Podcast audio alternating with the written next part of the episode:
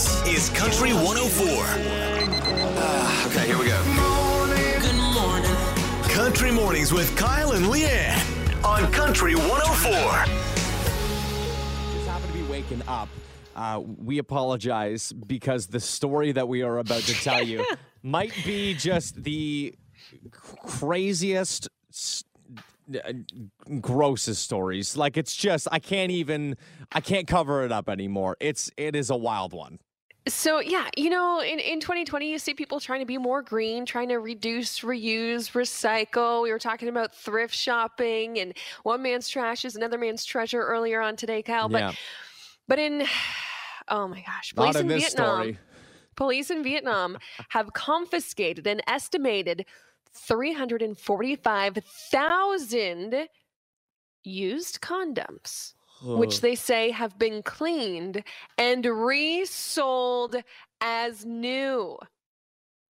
Not so that they're planning on reselling them. They've already been resold. Is what you're is saying. Yeah, so factory workers, Huh. uh, apparently, a few workers were detained by police. Factory workers boiled the condoms, then dried them, then reshaped them, and packaged them as new to be sold. There are certain things that you can repurpose, that you can reuse and recycle. Condoms are not one of them. I mean, why do you need to do? Can't you just go to the store and spend the couple of bucks to buy a brand? Why do? You, who thought this was a good idea? And who thought, sure, I will be employed by you. I will take your money while doing this every single. Like, how much do you have to get paid in order to do that? I, I- don't want to deal with that. I, I this that's the last thing on the planet. If you gave me that and any other scenario, I'd probably deal with that other scenario before I got around to dealing with used condoms that you could boil it in, in boiling Purell for all I care. There's not a chance that I, I'm going anywhere near something like that. Country 104. We've got yet another one today, but funny enough, the story with this one, both you and I normally tend to agree that this person is in fact the a-hole. This story, not so much. Yeah, so the headline is Am I the a hole for double dipping in my own sauce? So the guy writes My girlfriend and I, we were at the table eating McDonald's. I got nugs and a quarter pounder with fries. My girlfriend got Big Mac, got a Big Mac and fries. He says, I dipped my nugget into sweet and sour sauce. I took a bite out of the nugget and then dipped it back in the sauce. And all of a sudden, my girlfriend has a panic attack and is like, Did you just double dip? That's disgusting. She then got up from the table, walked away into the living room, and said that I had no table manners. He says, I was confused. I was double dipping in my own sauce. But am I in the wrong? Do I have bad table manners? Am I the a hole? So now you've played out the snare for me even more so I can paint a picture. They weren't at a table with with multiple people.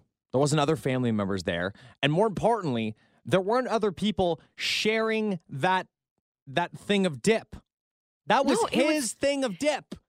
That was his probably little individually Those little plastic containers. Yeah.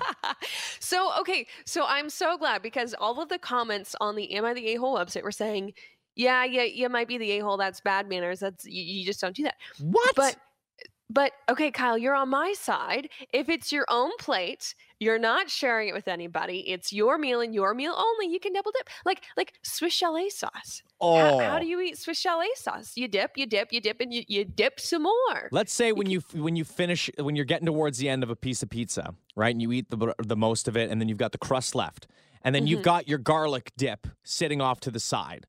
You're gonna tell me that you're only gonna dip your crust in that garlic sauce one time? No. That takes out like maybe a sixth of the entire crust. You've got a lot more crust to go. You're gonna finish that all crust, not dipping back in and getting that garlic sauce? Not a chance. Country 104. This is one of the strangest stories and probably the most Canadian story you'll ever hear. Yeah, now this this is a story that happened back in 2011 and 2012. This is an old story, but it's getting brought back up for a for a specific reason. So, back in the day, back in 2011, 2012, for several months, a group basically ran a maple syrup trafficking scheme. It's called the Great Canadian Maple Syrup Heist. It was in Quebec. And these thieves used trucks to transport barrels of maple syrup to a remote sugar shack. They siphoned off the maple syrup and then shipped them out to Vermont, shipped them out to New Brunswick, and then it was sold in, you know, small batches to reduce suspicion. These people, over the course of several months, stole almost $19 million worth of maple syrup, Kyle. You said that, and that's that's not a like a false number. We're not reading this wrong. Eighteen million dollars worth of syrup, and this was the craziest tweet of all. The Great Canadian Maple Syrup Heist was, in fact, is the most valuable heist in Canadian history, which is the most on brand thing you could ever like of all the things, like what's the biggest heist in Canadian history? It's an $18 million maple syrup heist. Like of all things. Right. So this the reason that this story is coming back around now, you know, all these years later, is because when they first, you know, caught these guys. This is actually a documentary on Netflix. There's a, Oh, a. Dirty Money episode about this. Um, when they first caught these guys uh, back in the day, they were fined ten million dollars. They they were said you got to give us ten mil to you know sort this deal out. Then you had the Court of Appeal come in and say, eh, just just make it a million, we'll be cool.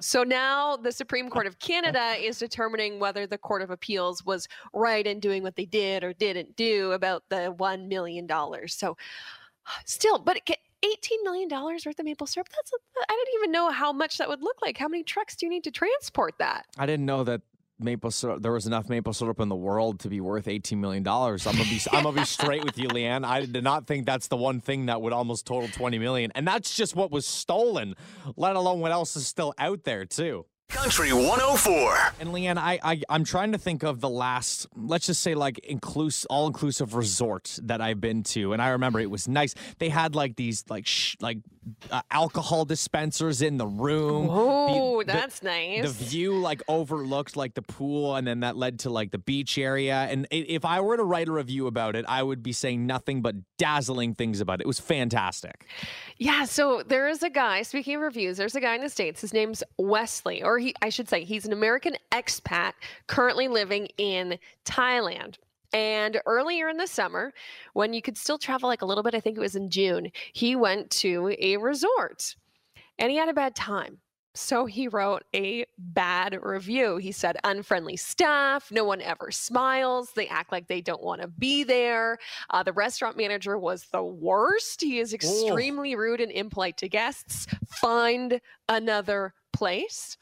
Well, Kyle, Wow. it turns out that Thailand's defamation laws are very, very severe. So this guy has been accused of damaging the reputation of the resort with his reviews. He's he's facing, you know, potential charges and facing prison because he wrote a bad review online. oh my gosh like that is that's horrifying you know how like there's the the old mindset of you can say whatever you want you have the freedom of speech to say what you want on the internet. Evidently not in this case. I just feel like too this is such an excessive like to write a review or to post like those super long comments online about something and just attacking it and going into it i feel like by halfway through you're like eh like you're not even mad anymore and you're just like it's not worth it. It's in the past. I'm over it. Yeah, I, I can't be bothered to write a bad review, even if you, you know, the, the service wasn't great or you weren't 100%. I mean, eh, like to, to, to go onto Yelp, to, like you said, set up the account and then write a, a, story. I just, it's just so much work. Have you, have you ever written, a, have you ever, ever written any kind of review, even a good one? No, I, I actually I, I think I've written a good review before, but it was Mhm. for it was like a spontaneous on the on the on on the moment thing that I did, and it was probably like three sentences, and that was basically it. But it was a good review. It was giving them praise. It was giving them the love and support that they deserve. But other than that, I just feel like if you're gonna write a bad review, it's like that saying goes, Leanne. If you don't have anything good good to say, just don't say it. Country 104. Well, in Berkeley, California, they actually announced in March of 2021 they are banning all candy and chips and gum from the checkout. So basically, anything that has more than like five grams of sugar and anything that has more than so much sodium, anything that's kind of quote unquote junk food will no longer be sold at the checkout to get those impulse buys. They're still going to, you know, sell them in the stores, in Sure. the candy aisle, probably next to all the beer and everything like that. It'll still be there, but you just got to go searching for it, which I mean, I kind of am happy about. Like may- maybe that will come here and I just won't buy all these unnecessary chocolate bars. I feel like the worst though is when like you're standing in line and you forget like ah you know I I, I kind of want a little something right now. You know you don't you don't have to leave line to go all the way back to the spot pick up a couple chocolate bars and then come all the way back and then you see three other people have taken your spot and you're waiting in line again. You could just grab one from right there and then you're good to go. So I I don't know. I feel like I have the willpower to say no at times but in times where I do feel the need I feel like it's very convenient to have it there. So I feel like I'm not the only one who feels like this. I think that there are a few people that are like genuinely like, this better not come to Canada. Don't you dare have this come to Canada. Because that would just be. We 2020's been enough. Just leave our snacks where they are at a very accessible point. Country 104. A zoo over in the UK has uh, s- s- some potty mouth parrots on their hands right now. Yeah, it's a wildlife park in a in a spot called Lincolnshire, and and they five parrots have been removed from the public view after they began swearing at visitors. Now, this happened a, a, a, a little while ago, but they they apparently they've taken in parents that quote have had sometimes have had a bit of a blue language, but it's also very comical at the same time. I would that would be my main selling point if for some reason I were to own a zoo or a wildlife sanctuary and people were coming to see these parrots. I feel like, hey, this is like an 18 plus uh, sanctuary. These parrots are going to smack talk you. Be ready to to throw some shade back at them. And here's the thing that I thought was hilarious too is that because, you know, the, the zoos had to close down for a little while, Yep. and we saw that with the Toronto Zoo and, and, and zoos all across the world, is that these five parrots were, you know, kind of in a in a room, in a cage or whatever together, an enclosure together, and they actually taught each other how to swear. So when they all got put into their enclosure at the beginning of COVID, they I think only one of them knew how to swear. Now they all know how to swear. Yeah. They're saying things like F you. Apparently they're saying anything you can think of. And then the the thing that happened was that they would start swearing. The visitors that came by, the guests that came by would start laughing. Yeah.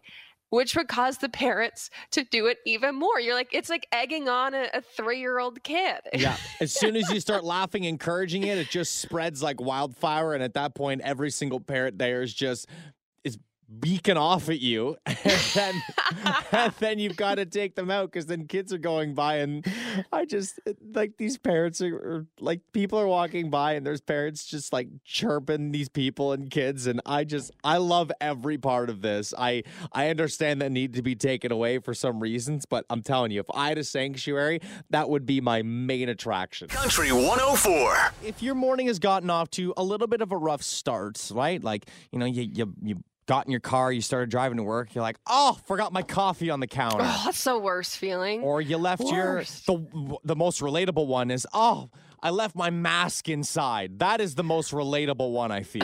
Oh, yeah. You got to get out of the car, open the door back up. You, good. It's Yeah. it's just an absolute nightmare. But I don't think those compare to this story we have here from this individual. Yeah, so in London, our chief public officer of health is Dr. Chris Mackie. So the person who holds that role in Ottawa is Dr. Vera Etches. And I, I can't believe she actually confessed this on a public forum, but she did. All the power to her. She said, Oh my goodness, I was dressing in the dark this morning.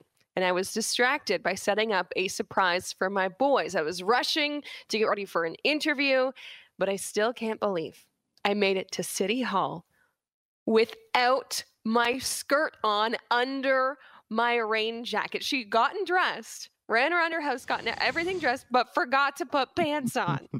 I you, there's always the joke like, "Oh no, where's my pants?" She legitimately forgot her pants. And I mean, I guess you're wearing that trench coat all day. You can't take it off. Right? And like what what do you do you have spare clothes at the office? No, probably not. No, So- probably not with COVID going on. Yeah, Ottawa Public Health tweeted out and they said, so we keep saying don't leave home without your mask, but maybe we need to expand that list. Country 104. Kyle, I know you are in a good mood this morning. You're always in a good mood in the morning, but Super If- weird, but yeah, I am. I don't know how I'm normally in a good mood. But uh, I found for those off chances and those rare occurrences that you aren't in a good mood, Which happen. may- maybe you're stressed, maybe you need to relax. I have found a solution for you, Kyle. Okay, well let's let's. I'm listen. I'm open for any sort of constructive criticism to always have me in a good mood. So let's hear it.